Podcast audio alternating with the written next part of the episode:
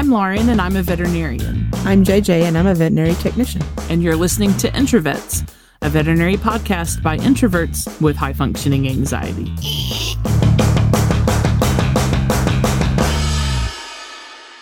Welcome, everybody, to Introverts Podcast. Hello. snack Snackisode 3.1. Woohoo. Today, we are going to pick up where we left off in episode one. We're talking about compassion fatigue, and we had talked about the symptoms, how you recognize it, the risk factors, and we had built all the way up to what the fuck do you do about it?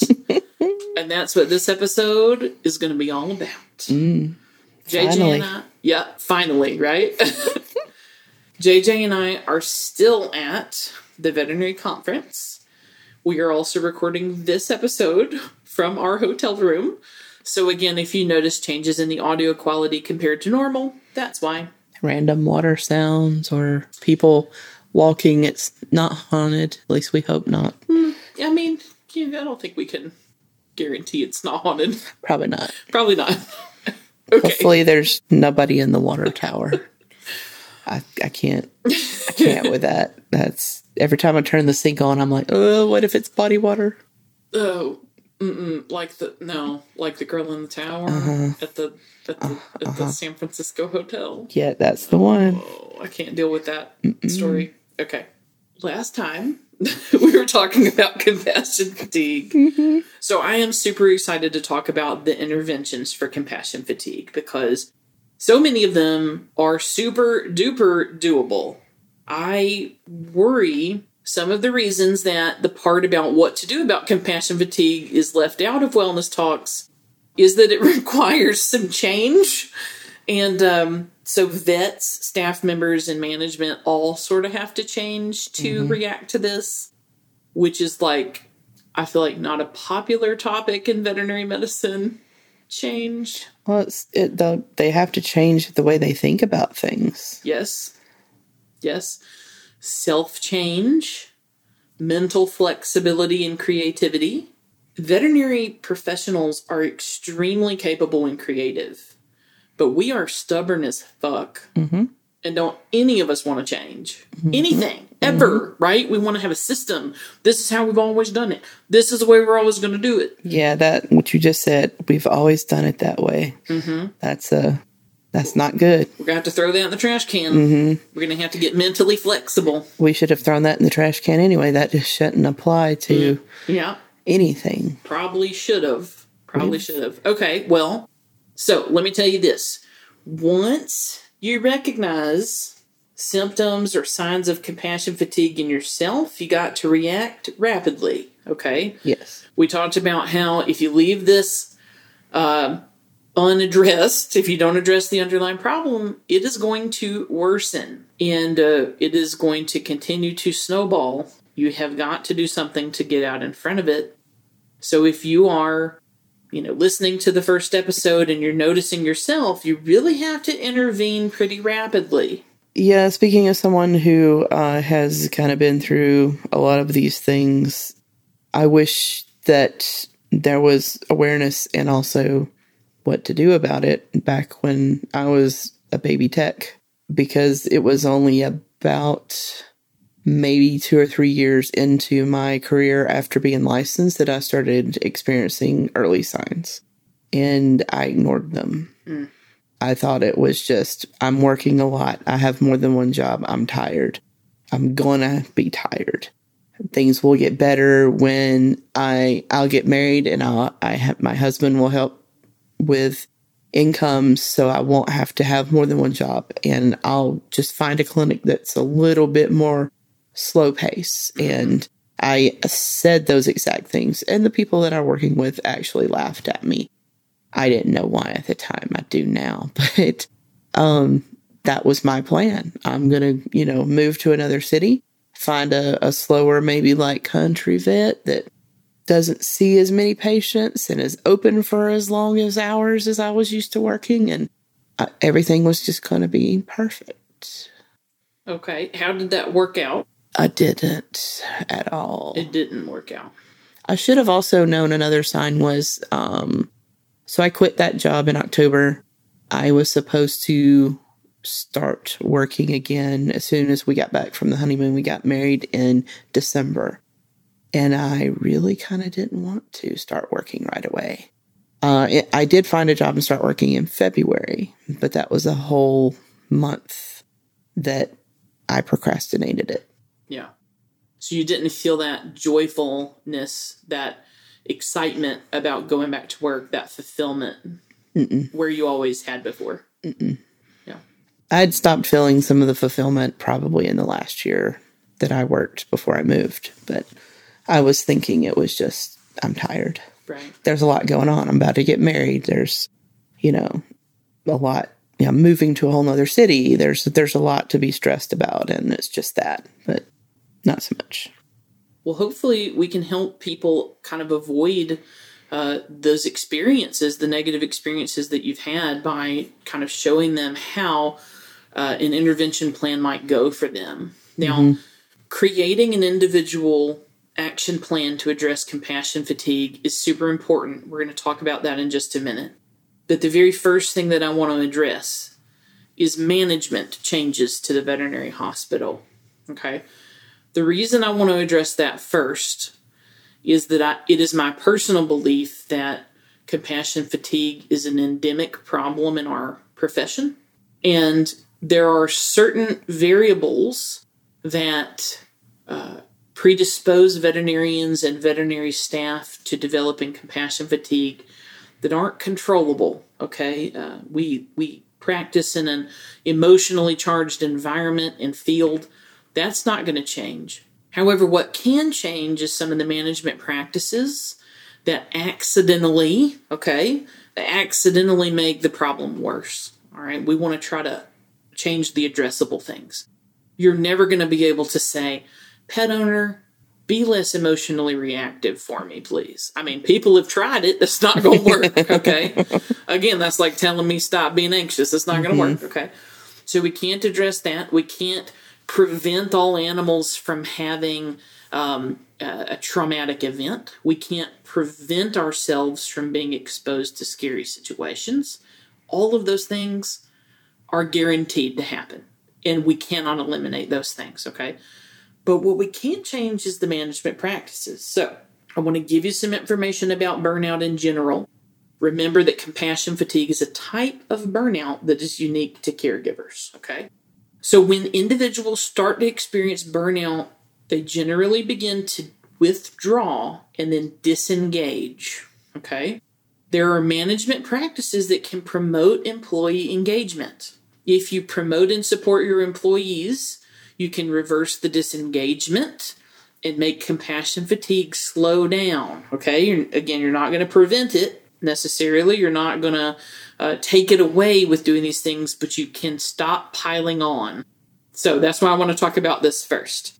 So, in normal people, the level of career engagement that they experience lies on a continuum, okay? And if you think about burnout is at the bottom of the barrel of, of employee engagement, and then if you think about the other end of that spectrum is high engagement, high drive, excitement about being at work, most of us kind of oscillate up and down that continuum depending on what all is happening in our lives. Okay, we slide back and forth.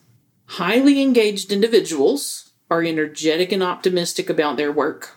They accomplish goals, they experience connection in the veterinary community, and they find their work to be extremely meaningful. Now, we have studied this, okay? This isn't just me saying this would be super great. This, these are literally research studies that show what workplaces can do to gain high engagement in employees, okay? Those workplaces with highly engaged employees tend to provide sustainable workload. We talked about last time how having a an unreasonable workload contributes to compassion fatigue. So providing a st- sustainable workload, offering choice of control to both your veterinarians and your technicians. Now, what this might look like is on the veterinary side, a choice of control about how you're going to manage diseases. Okay. If this is within the accepted scope of practice, let the individual vet decide how they're going to manage their cases, right? Let the veterinarians decide which clients they're going to work with. Let the veterinary technicians decide which veterinarian they're going to work with. Let the veterinary technicians dictate their schedule. JJ is having surprised reactions. Okay, this is uh this is peer reviewed data. This isn't me just uh, running off at the mouth. Okay, recognizing and rewarding achievement is extremely important. In treating employees with fairness and respect. Okay, now when I'm reading this list, this is not a high bar to rise to. Okay, a sustainable workload, some control over what they do, recognizing them when they do a good job, and treating them with fairness and respect. I mean, I, I feel like that's a low bar. And yet, when I think about when I think about veterinary clinics as a whole, and I've seen a lot of them, been in the profession more than 20 years, I've worked as a relief vet. I mean, I have seen it all. Yeah, you know, we as a profession uh, need to improve in these areas. Okay, A little bit. A little bit. A little bit. Yeah, we need to we need to improve. Okay, so with dance dance engaged employees, that's how to keep engaged employees. Okay, let's talk about disengaged employees. So disengaged individuals are exhausted and negative. They are going to be ineffective at the if their work. They're not going to be able to get their job done as well. They feel disconnected. They don't have a sense of connection to the practice or to their coworkers. And when you're disengaged at work, you feel that the rewards you're gaining from being there are not sufficient. Let's pause right there for just a second and think about the mass exodus of veterinary technicians and veterinarians from our field. They are saying, You're not paying us enough. Okay. If we look at this a different way and say, uh, just like clients perceive value, right? It's not really about the money, it's about the value. Above a certain dollar amount, quality of life becomes way more important, right? Mm-hmm. Now, we should be paying a living wage. That's a problem on the support staff end. But if you're hemorrhaging veterinarians from the field, that probably means that we need to look at non monetary reward as well.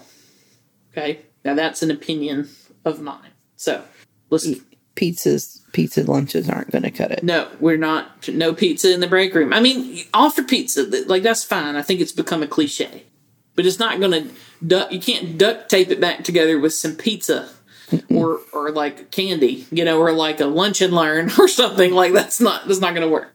So workplaces are in danger of experiencing disengagement when the workload is unsustainable. Okay, when employees don't have control, when there's no fairness, and when they experience value conflicts. What does that remind us of? Moral distress. Moral distress, right? Moral distress, aka value conflict, okay? Mm-hmm. So, value conflicts, decrease engagement, they also predispose your staff to having compassion fatigue. What can we do to fix that? Well, we can have open communication among the staff about what's important to them mm-hmm. if the staff is afraid to come to you with problems, if they're afraid to say, I don't think that patient care has been handled appropriately, if they're afraid to say, uh, I witnessed a medical mistake, okay, and, and we need to correct that, if they're terrified of bringing any of that to you, that's going to create a value conflict. It's going to decrease their engagement and it's going to put them at risk. So the individual employees, they don't really have control over these things. This is more directed at upper management and owners. That's right. That's right. Yeah. So your average veterinary technician who's not in a management position probably has limited ability to influence the decisions that management makes. So really truly this section of this podcast is directed at my office managers, my medical directors, and my owners. So if you're in one of those categories or you're in some other title, some position where you have some authority at the place you work, bringing this to the attention of management is going to be important. Just know that if you were in a management position, you have a tremendous ability to impact all of the variables that we talked about earlier, which are risk factors. So if you have a really high emotion client coming in, you can reduce that vet's workload for that day to make up for it. Or if they come in and act a fool on the regular, you can get rid of that client, right? Um, if you know that a particular staff member is having major issues in their personal life. Maybe they're going through divorce. Maybe their uh, parent just died. You can help them by easing some of the burden of their schedule. Now, that shouldn't be a unilateral decision. You need to initiate a conversation about that with them, but open the door to have them say, here's what I really need, right? So mm-hmm. it's all about communication. Uh, we, we need to stop in our profession unilaterally deciding the way to be, that everyone needs to be a cookie cutter way, that we all need to just pull our pants up and, and get going, that's damaging the profession. It's it's damaging the individuals and we're losing people from it, not just from things like suicide, but things like just being like, fuck it, I'm I'm out. Like I can't deal with this anymore, I'm leaving the profession. Right. Mm-hmm. So if we want to keep our profession going, we have to make it sustainable we have to make it a choice that people can actually continue to make and remain healthy. Absolutely. That's my that's my opinion. I've been in situations in the past where myself and other employees felt as if the clinic was put before our own personal safety and in some cases our health and that's not that that definitely falls under the moral distress yeah it's a value conflict when that happens. Mm-hmm. When you feel like, you know, veterinary practices have to make money, but you know, and there's always the bottom line. But when the employees start to feel that the money that the practice is bringing in is more important than their health, uh, that is a a bad situation. Mm-hmm. Yeah, yeah, it it definitely can make you disconnect really quickly and disengage. Mm-hmm. Right and it puts you it, it puts you at risk. Mm-hmm. Yeah, that moral distress puts you at risk for compassion fatigue. Yep. Yeah. Yep. There's also been situations where you try to put forth an effort for process improvement, mm-hmm. but I feel like there needs to be also another side of the coin of you know asking, "Are we okay?"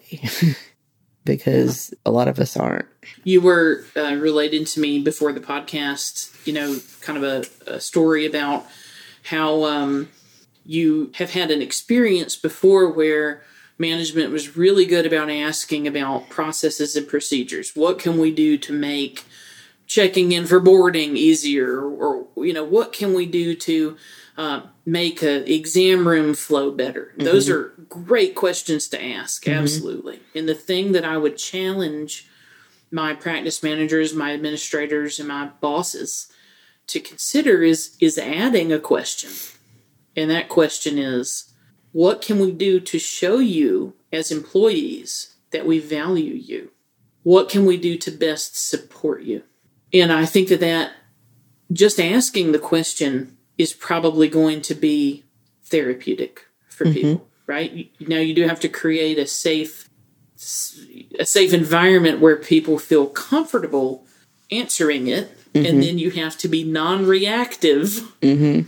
to the trap. answers. it's a trap. okay.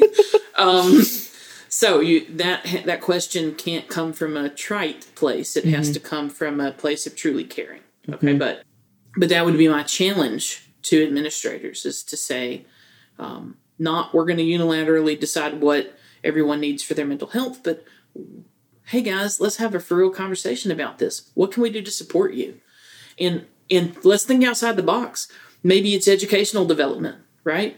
Maybe we need to Im- improve our um, EAP, Employee Assistance Program. Okay, mm-hmm. would you mm-hmm. guys be interested in us uh, providing, you know, five six sessions with a therapist a year? Uh, uh, my very good friend. Um, a veterinarian uh, in Alabama is doing that for her staff currently, right? Mm-hmm. No excuse to not do it. She's not a huge corporation; she's a tiny practice, but she gives that as an EAP for her for her staff, right? Mm-hmm. If she can do it, there's no excuse for anyone to not do that kind mm-hmm. of thing, right? Yeah. Um. And and you know her her staff I perceive is very bonded to her, not just for that reason, but because that's the kind of stuff that she does to show them I'm invested in you, right? Mm-hmm. I'm invested in you. We're in this together, and I value you as a person. You're not just a warm body. Mm-hmm. Yeah, you need to have an open enough, a safe space for people to feel comfortable to not only say that they have made a mistake or that they have um, seen something that needs to be reported, but also to say what they need. Because if they don't feel that, they're not gonna they're not gonna tell you. Yeah.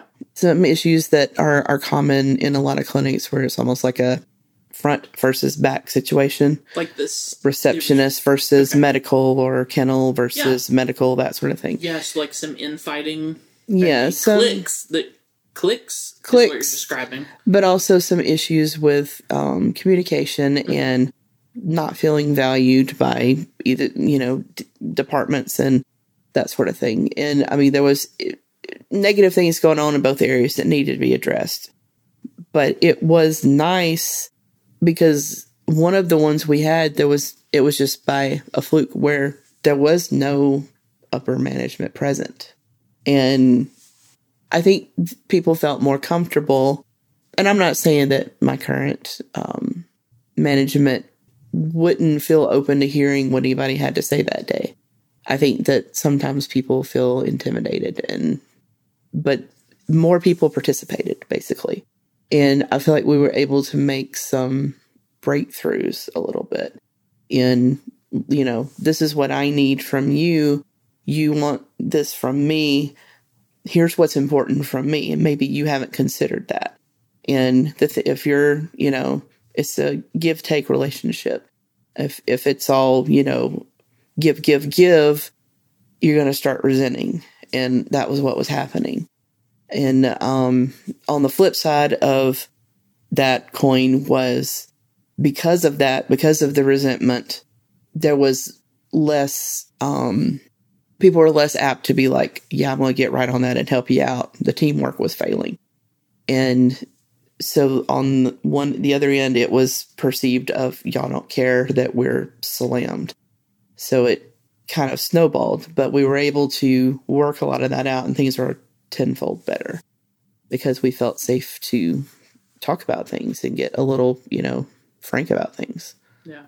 That I mean, I think that's a great example and it it I think that it might be that that exact type of in your face meeting might not be right for every hospital and you would have to sort of, you know, look at your individual demographics and how people interact and how people get along um, you know, to decide that. Um, I, I, you know, am even thinking maybe you know, asking staff members anonymously what it is that they need, compiling uh, lists of things that are similar between requests, and then presenting that so that no one person is having to really step out on a ledge there, because that's a scary place to be. But I think it's great that the clinic, uh, you know, experience that you had where, where everyone was, you know, they did feel very safe to to share. Uh, I think if we could all create spaces like that, that would be great. And, uh, you know, in the absence of that, though, there are some other strategies that you could use. Uh, anonymous questionnaire. Um, you know, keeping it truly anonymous. Like the spirit of that is that you don't attempt to find out who said what. Okay. Um, and um, making sure that you pull any personal references out of that and, and things like that before you present it. so we have uh, talked a lot about what management can do but what are some things that we can do to help ourselves Okay.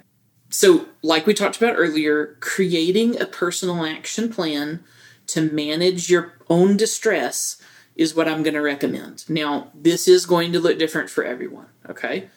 The first thing that I want to talk with you about is going to sound familiar, and that is that we need to institute positive self care habits. okay. Self care is the foundation of compassion fatigue management. Okay. drink some water Drink some water is on the list. There's a lot more to it than that. Okay. So now, uh, positive self care is more complex than a lot of people realize. So we're going to talk about all of these things. Um, the one thing that I want everyone to remember before we dive into this is that instituting a personal action plan for distress management and practicing good self care requires one important thing, and that is a willingness to change. Okay. So I just want everyone to remember that. Okay. So let's talk about it. JJ, what do you know about self care? It's not all manis and petties. That's right, not manicures and bubble baths. I mean, those things might be involved mm-hmm. depending on you, but that's not the extent of it. No. Yeah.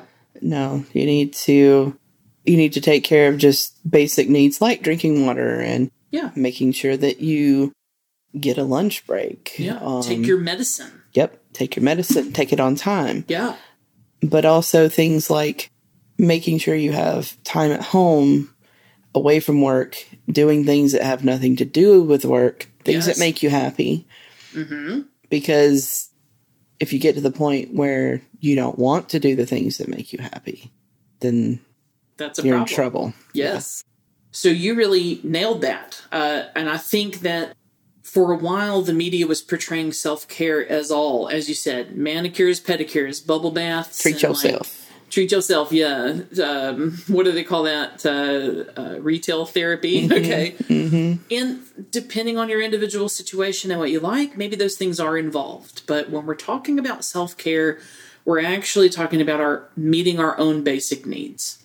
So if you Google self care or you do a Google Scholar search for self care, you're going to see lots of articles and lots of like wheels of self care and lists about self care parameters. There's even checklists. So you can download checklists and score yourself on how good you're doing with self care. All of them are a little different. So what I did is I pulled some main ones that I think especially apply to our field. Okay. The first two things that I want to talk about are sleep and rest and how those things are different from one mm-hmm. another. Okay. So sleep. People need on average six to 10 hours of sleep a night. Okay. The amount of sleep you individually need varies depending on things like your age, your sex, your genetics, the life stage that you're in, all the other shit that you've got going on in your life. Okay. So mm-hmm. it varies. But your individual need, and I'll tell you that I'm on the upper end of that. I'm an eight to 10 hour a night person. I've gone through periods of my life where I tried to like be tough like a marine and only do four hours of sleep. You know how I felt? Like shit. Mm-hmm. Okay. That that doesn't work for me. Works for other people, not for me. Okay. So recognizing the amount of sleep that you individually need is important and then stick to it. Okay. Mm-hmm. If you have sleep disorders like sleep apnea, that's a big one. It's very common, but other ones, get them checked out and get on treatment for it. Mm-hmm. Now, I said sleep and rest, right? Rest is completely different from sleep, okay? Rest is the time that you spend engaging in things that you enjoy and or relaxing. If you as a veterinary employee are spending all of your time either working, cleaning the house, preparing a meal or sleeping, you're not getting adequate rest mm-hmm. You're going to have to look at your schedule and think outside of the box about how you can achieve the rest that you need. But just know that sleep is not the same and you have to have both. Yeah, there's a, a a tool that I have learned to use recently. If you have, um, I'm not not everybody has an iPhone, but I'm sure there's tons of apps. But um, one that I've started utilizing for about the past probably year is you can set the phone to let you know when it's your set bedtime mm-hmm. and just prepare. Usually, what I do is set it for about half an hour before I actually want to go to sleep. That's my wind down time. That's usually when it's like, okay, stop what I'm doing and do whatever preparations to go to bed and get in there, get to bed. I may not go to sleep right away, but I'm there. And I have far more chance of having a good night's sleep if I end up in the bed and not on the couch because uh, couch sleep is after about 43 is not comfortable for your your, your orthopedics. Yeah. It just doesn't work. But using that, and also I have my alarms that are set for certain days of the week, and I've got it set up to where my bedtime correlates to where I make sure I get at least seven hours. Because if I get less than seven hours, I'm not going to be a pleasant person. If I get an extra hour, if I get eight hours, great. But minimum is seven. So it's set up to where I get at least that and it's keeping me on track because in the past I didn't realize that there's sometimes there where I would sit in there and watch TV and get engrossed in something or I would be doing some resting activity like reading a book or something.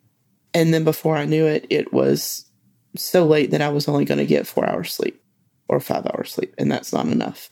So doing those things has kept me on track. And I've met my sleep goal just by doing that consistently. You created a self care ritual, JJ. Mm-hmm. That's perfect. I did. Okay, the next one I want to talk with you about is nutrition. Okay. Now, I'm, now I'm not going to lecture anybody about dieting. Okay, that's not what we mean. Mm-hmm. Okay, nutrition. A big part of it for vets and veterinary technicians and staff is uh, actually fucking remembering to eat, man. You know, like schedule time to eat a meal.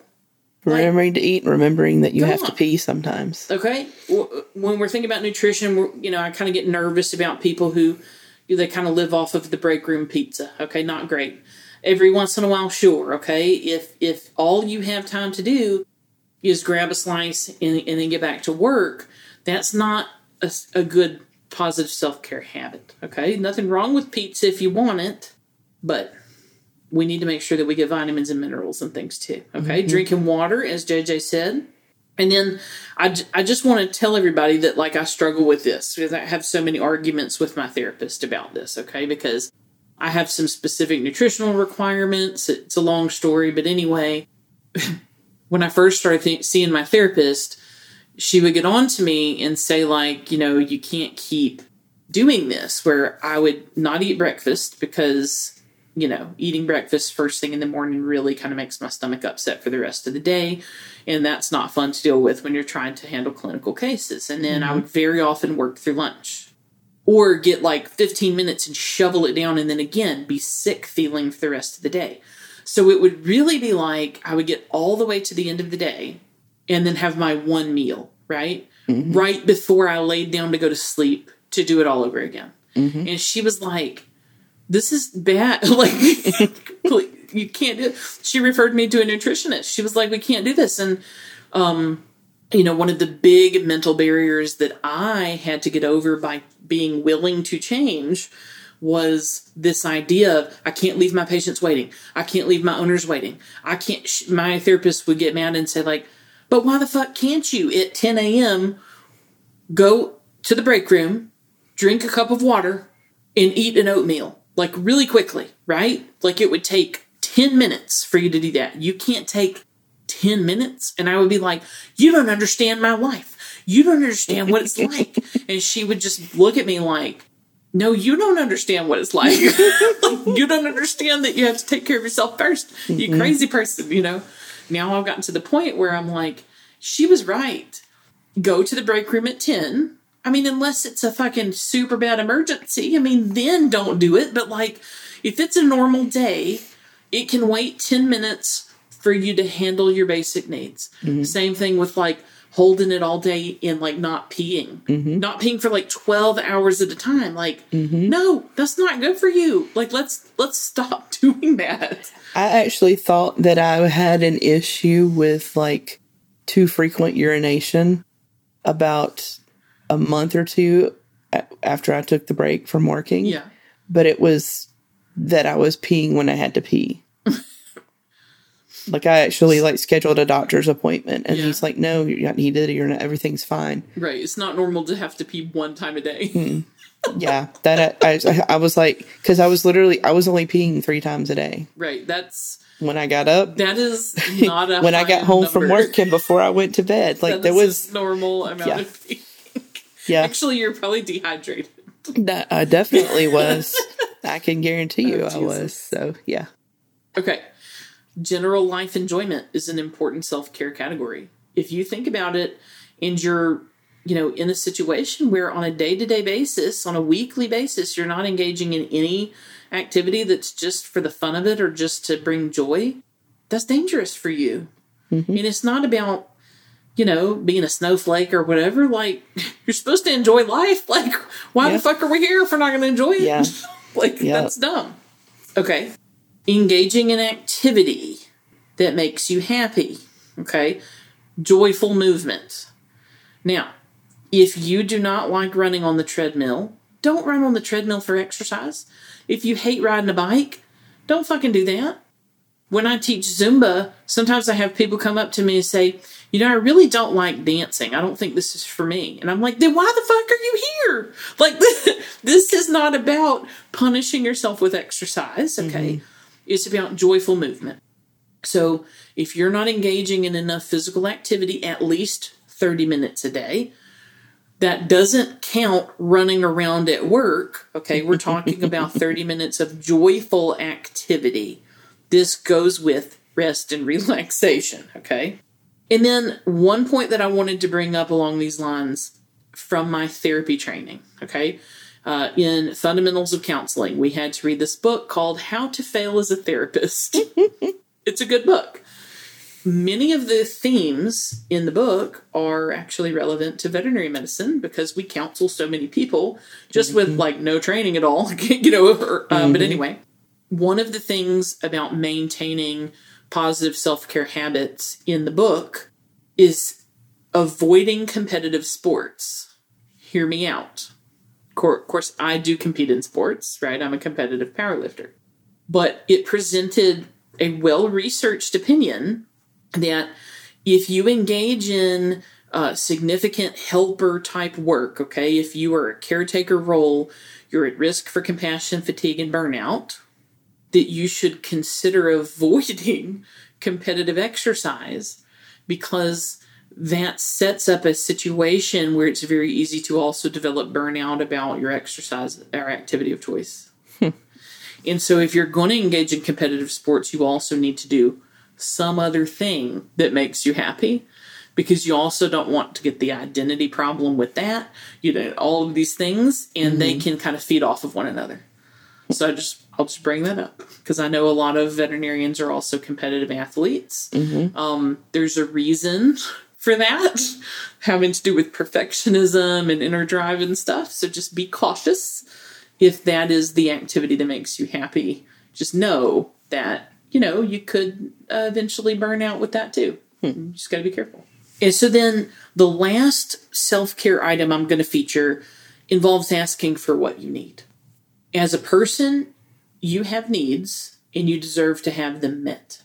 Part of the way that we need to ask to have our needs met is through establishing appropriate boundaries. I think that boundaries have also been receiving a lot of media attention, right? Having boundaries is also a common thing that I hear talked about. But uh, again, I feel like people misrepresent what boundaries are. So we're just going to go over it really quickly. Boundaries are not rules. Boundaries are preferences. They are focused on gaining information about relationships. Boundaries are not about making an arbitrary rule and then inflicting punishment on people. That's not what it's about. A boundary is something like I'm not available to be contacted on Saturdays and Sundays about work. If someone then does that, there's a natural consequence which is hopefully you're not going to answer your phone because you have it on silent mm-hmm. or programmed to not ring through, right? Mm-hmm.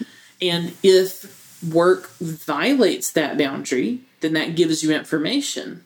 This place can't meet my needs. I need to move on, right? Mm-hmm. So that's really the most appropriate way to utilize a boundary. It's not about rules, it's not about punishment, it's about gaining information about how people are going to try to manipulate you out of your boundaries and then you know, pushing back.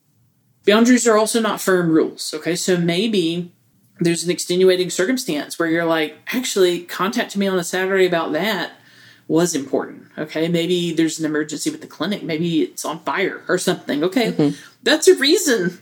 That's an appropriate reason. So that, uh, that is a way that boundaries can be flexible, right? We never want to establish a firm arbitrary rule and then mete out punishments, especially ones that seem nitpicky or, you know, dumb. Okay. Mm-hmm. I strongly recommend reading the book Not Nice that Dana, the therapist, recommended. That mm-hmm. is a mm-hmm. great book that talks a lot about establishing boundaries and, you know, kind of like avoiding the fear that we get anytime we say what it is that we need. Mm-hmm.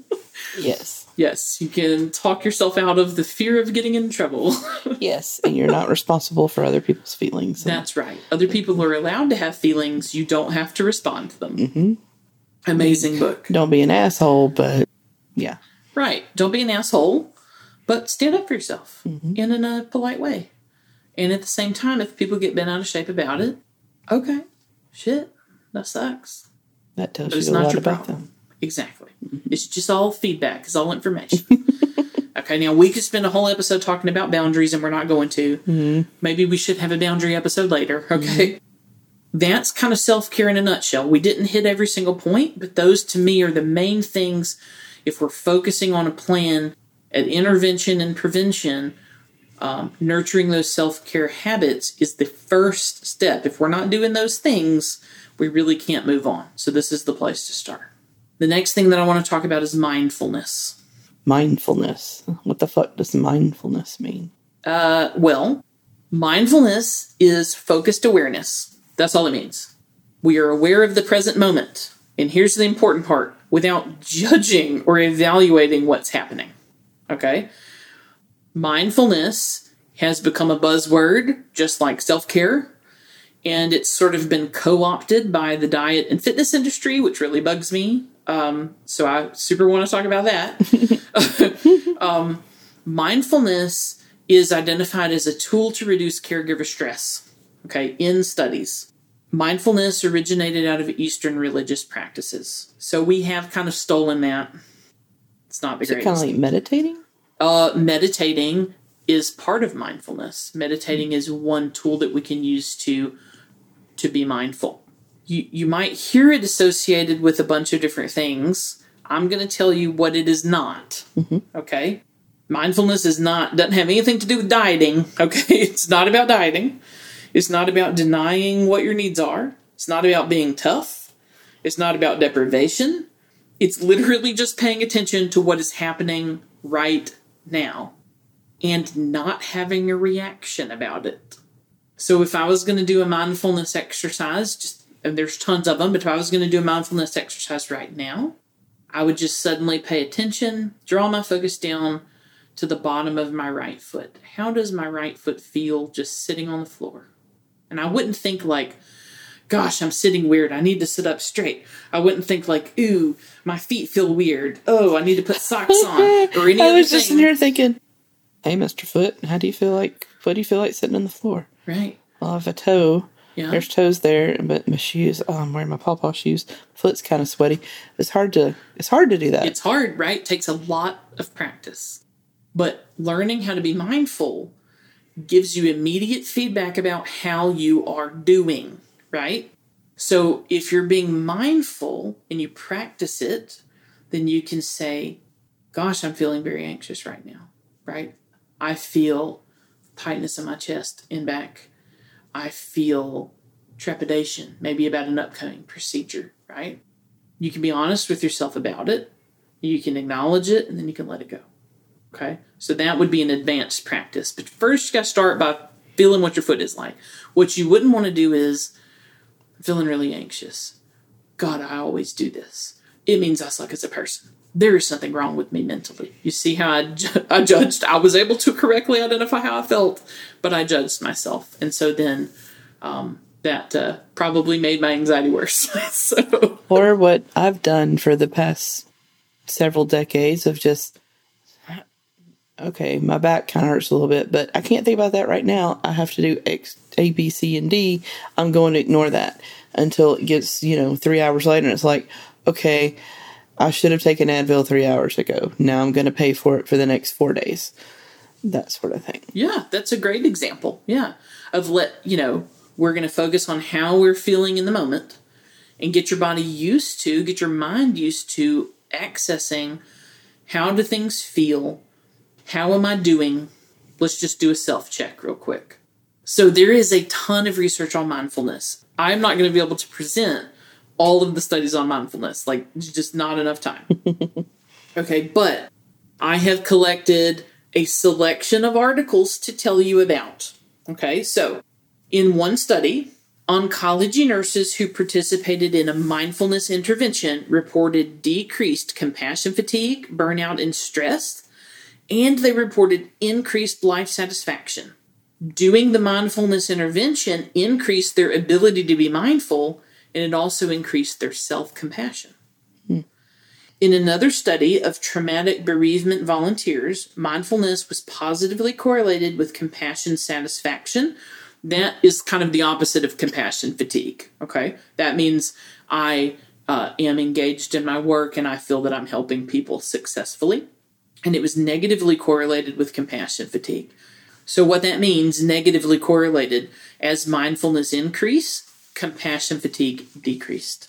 A 2015 study of social workers suggested that participation in yoga and mindfulness programs prevented decreases in compassion satisfaction. Okay, so it prevented compassion fatigue and it improved practitioner perception of difficult clients.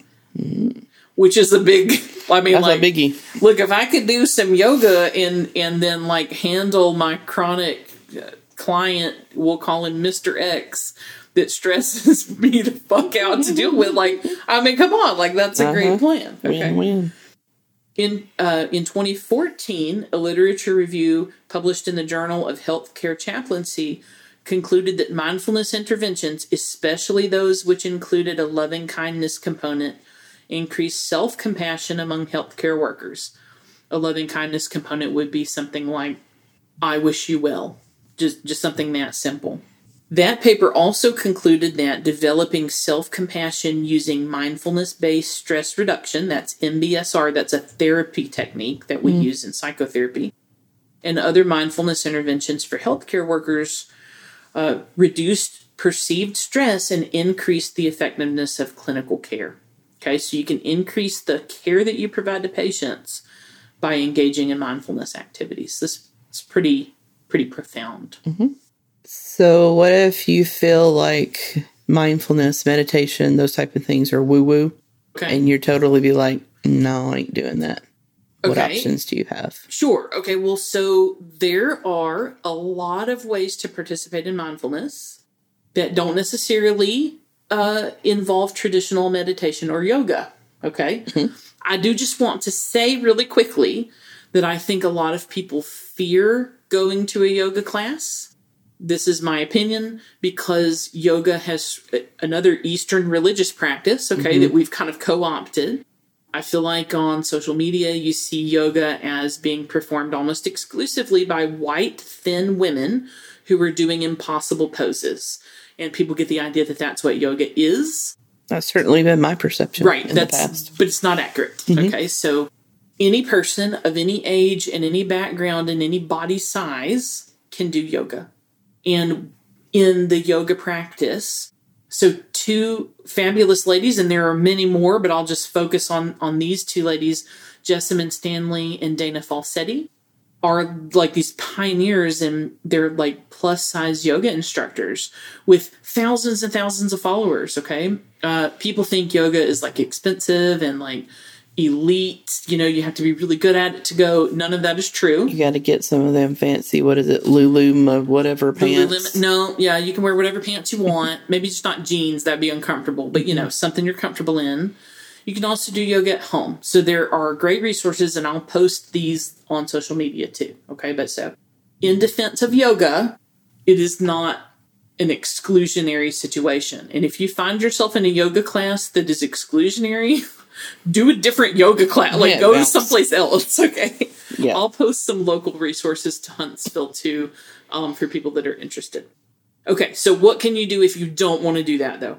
Again, this is a selection of studies. I cannot possibly review all the things, but I wanted to give you an idea of what's available. Okay, so a 2016 study which was aimed at addressing the symptoms of stress and compassion fatigue in counseling workers. Okay, the, these were counselors that were working with uh, domestic violence and sexual assault survivors, so like really heavy shit. Those counselors engaged in social action art therapy. That would be like uh, for veterinarians, so say like uh, there was a cause you really believed in, so you're going to create an art project that promotes it. So, like, uh, we'll just say adoption event at a shelter. Okay, so you're going to create a poster to advertise that. Okay, that that would be an example of the social action art therapy. Doing that significantly reduced caregiver stress. Okay, so you could do some sort of volunteer art project. A 2020 study proposed the use of task oriented self care, abbreviated TOSC, specifically focusing on sensory experiences of tasks that lie on the opposite end of the Holland inventory for improving wellness in counselors. Okay, what the fuck does that mean? Okay, the Holland inventory is a kind of a test that you can take that says the things that you're good at. So uh, there's six letters, and you take a bunch of question, or you you answer a bunch of questions, and it's going to give you three letters, and that correlates sort of in a loose way with your personality. And then you can use that to match yourself with careers that would work well for you. So I am SAI, okay, and veterinarian and therapist are both listed in that category. So, okay, that that's good. Now, if I were going to engage in this practice, task-oriented self-care, I would look at the opposite end of the spectrum. Okay, so I would look and see um there's like a wheel that the letters put you into. On the opposite side of that wheel, what letters are those? And what sort of activities are involved? So, for example, it would be like a mechanic, right? being a mechanic would be the complete opposite of what I would be good at according to this test. Okay, but I could take tasks from that category, working on a car, and incorporate the sensory aspects of that to help improve my own stress. So maybe that means that I do some sort of project working with my hands outside, right? What do I like to do? Gardening, mm-hmm. right?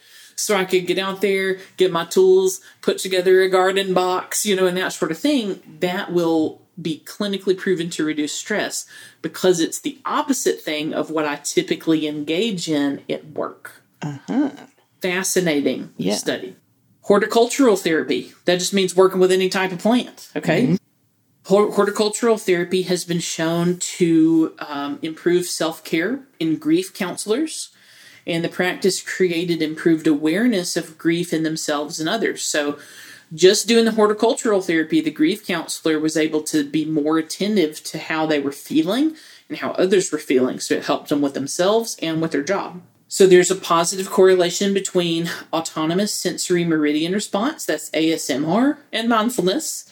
ASMR is like those videos that you see on TikTok where people are talking like this Mm-hmm. and there's like specific little crinkling noises and mm-hmm. stuff like that. Mm-hmm. Or maybe someone is stocking a shelf and it's very satisfying the way it's like uh, clack, clack, clack. Dude. Yeah. CleanTok. Cleaning talk. CleanTok's my jam. Well, if there is an auditory, there is an response, auditory okay. to it. Yes, like and it's very calm and everything. Yes. So people who experience this ASMR it uh, they describe it as like a buzzy or tingly type feeling that mm-hmm. they get from it okay so if you're someone who experiences that from certain types of stimuli then that is a type of mindfulness practice mm-hmm. coloring complex geometric patterns has mm-hmm. been shown to create a meditative state and decrease anxiety adult coloring book here we go mm-hmm. this that's one of my go-to's when i'm feeling really stressed out this particular study focused on mandalas which is like a traditional religious symbol. It does not have to be that, though, it can be any complex geometric pattern. Finally, completing a loving kindness coloring exercise was as effective as engaging in a loving kindness meditation for increasing mindfulness and self compassion while also decreasing anxiety. So if you did your coloring book that had like your loving kindness component where where I was given the example of like I wish you well, be at peace. If you were coloring that it was as effective as doing the meditation. Pretty exciting. So, again, that's just a selection. There are tons of other ways that you can improve mindfulness um, as well, but those are just a place to start. There's one major intervention that we've yet to discuss. Okay. Go to therapy. Go to therapy.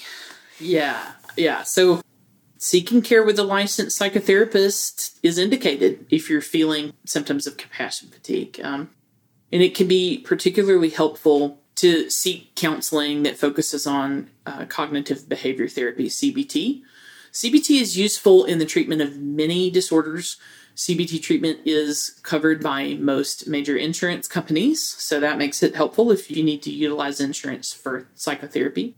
Cognitive behavior therapy has been shown uh, in studies to be super effective at combating compassion fatigue. People might think like, well, why would I go to a counselor to get, you know, help like with my job? But a lot of people don't know that the roots of mental health counseling begin in like the early 1900s with career counseling. That's how like the field of therapy started. So going to see a therapist about issues with your career is like the bread and butter of therapy right there. Like that's mm-hmm. that that's what that's how we got started. Seeing a therapist is really invaluable. Now, the therapeutic relationship is very important. So I do want to say right off the bat, if you're considering therapy, number 1, we don't know why this happens, but if you believe that you're going to improve, studies show that you will. If you don't believe you're going to improve, studies show you probably won't. It comes down to having an open mind. Yeah.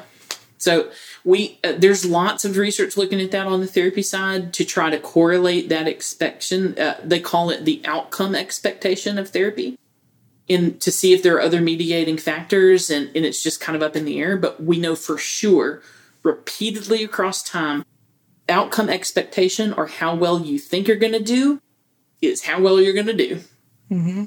The other thing that's highly correlated to success in therapy is building a close relationship with your therapist. We call this the therapeutic bond. That's why it's so unbelievably important to make sure that you have a strong connection with whatever therapist you see. If you go to therapy and you meet the person that is going to be your provider and you guys don't click, you need to find a different therapist. Don't wait. Yeah. I experienced this. Um, the first therapist I was ever sent to, perfectly nice human being. Yeah. I did learn things. I, there was some benefits, but the material that I was given was presented in a way that I couldn't really relate.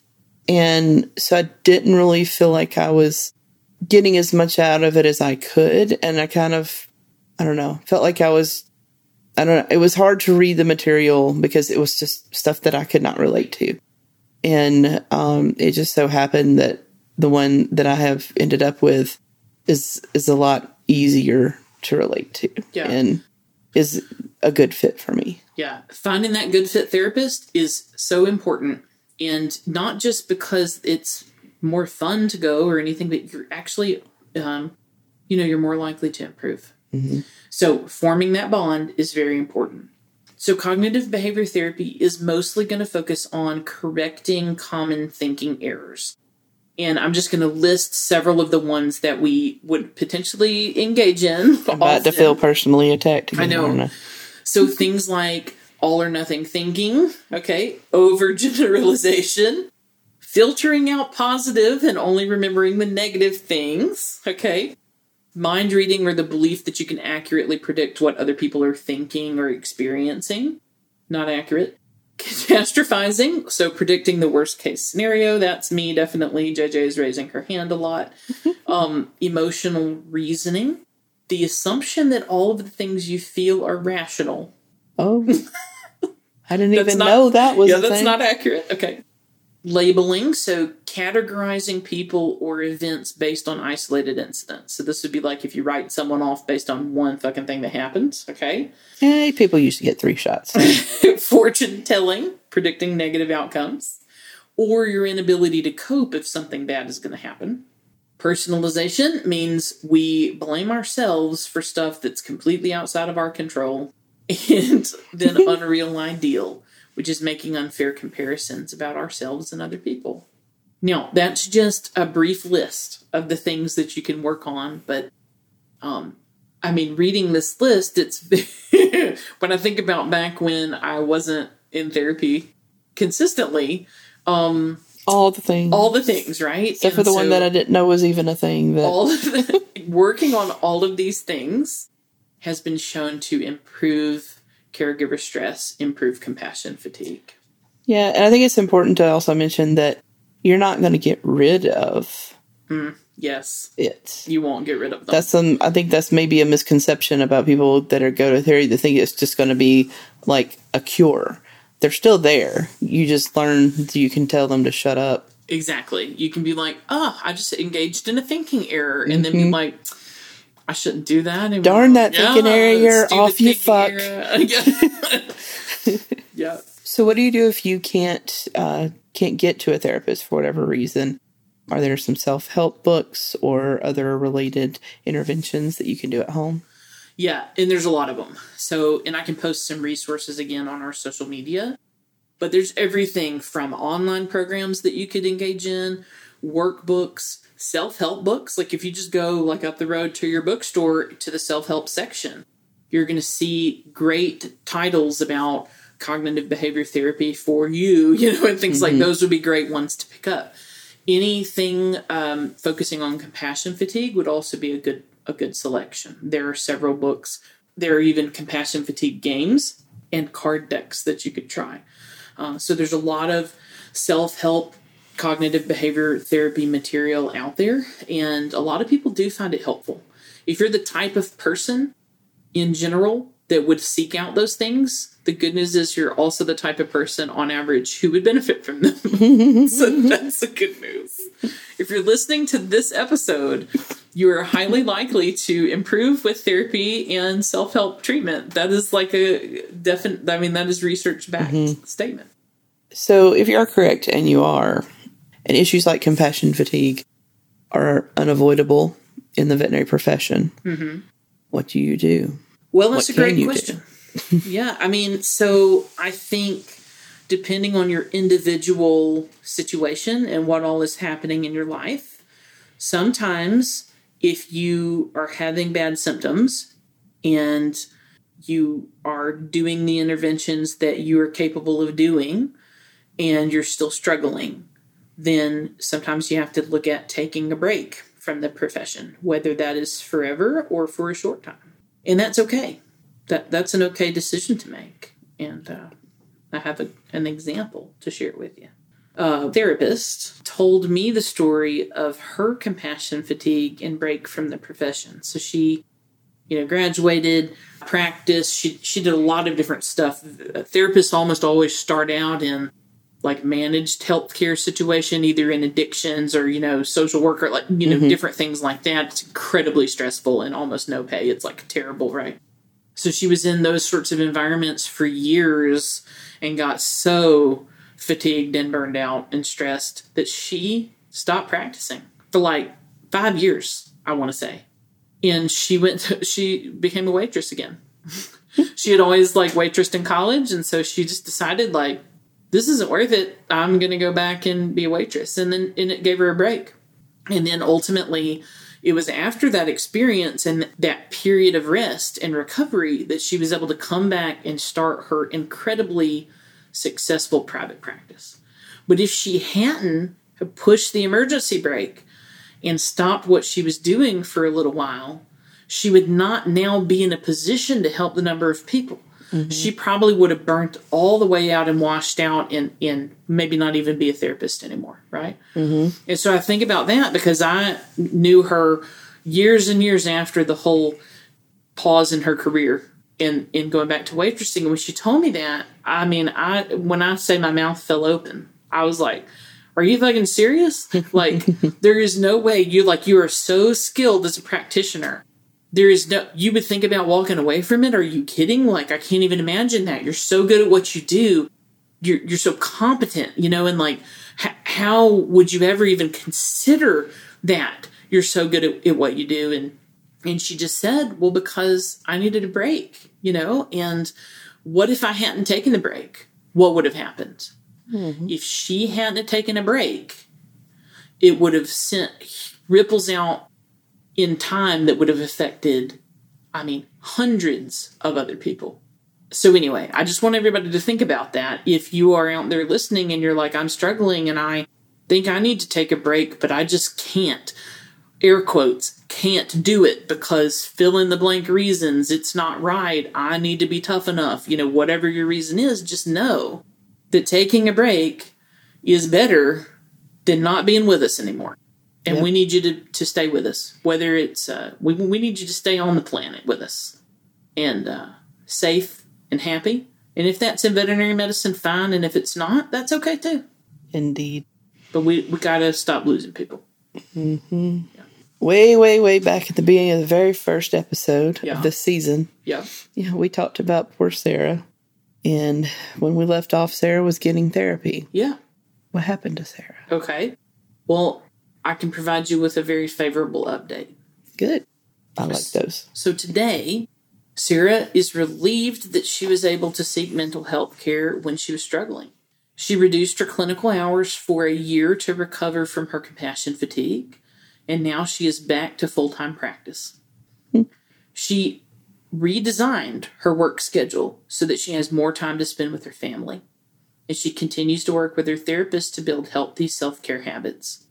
Sarah likens her experience with overcoming compassion fatigue to a spiritual reawakening. She said, quote, It was like coming out of a fog.